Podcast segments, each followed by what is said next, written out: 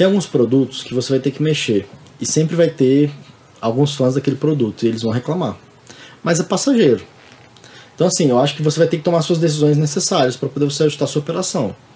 Não adianta você ficar com aquilo ali por causa de, sei lá, 10, 20, 30 clientes. Eu acho que você vai ter que tentar pensar no seu negócio, na sobre, sobrevivência dele e também na melhoria dele, né, no crescimento. Então, assim, você sempre vai ter alguém que vai reclamar, você sempre vai deixar alguém insatisfeito.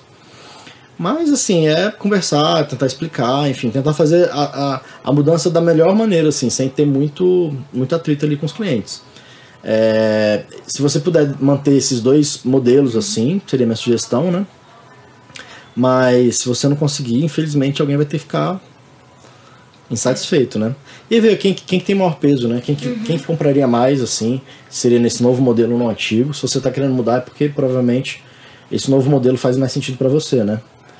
É, se você tem cliente para esse novo modelo, não vejo problema nenhum.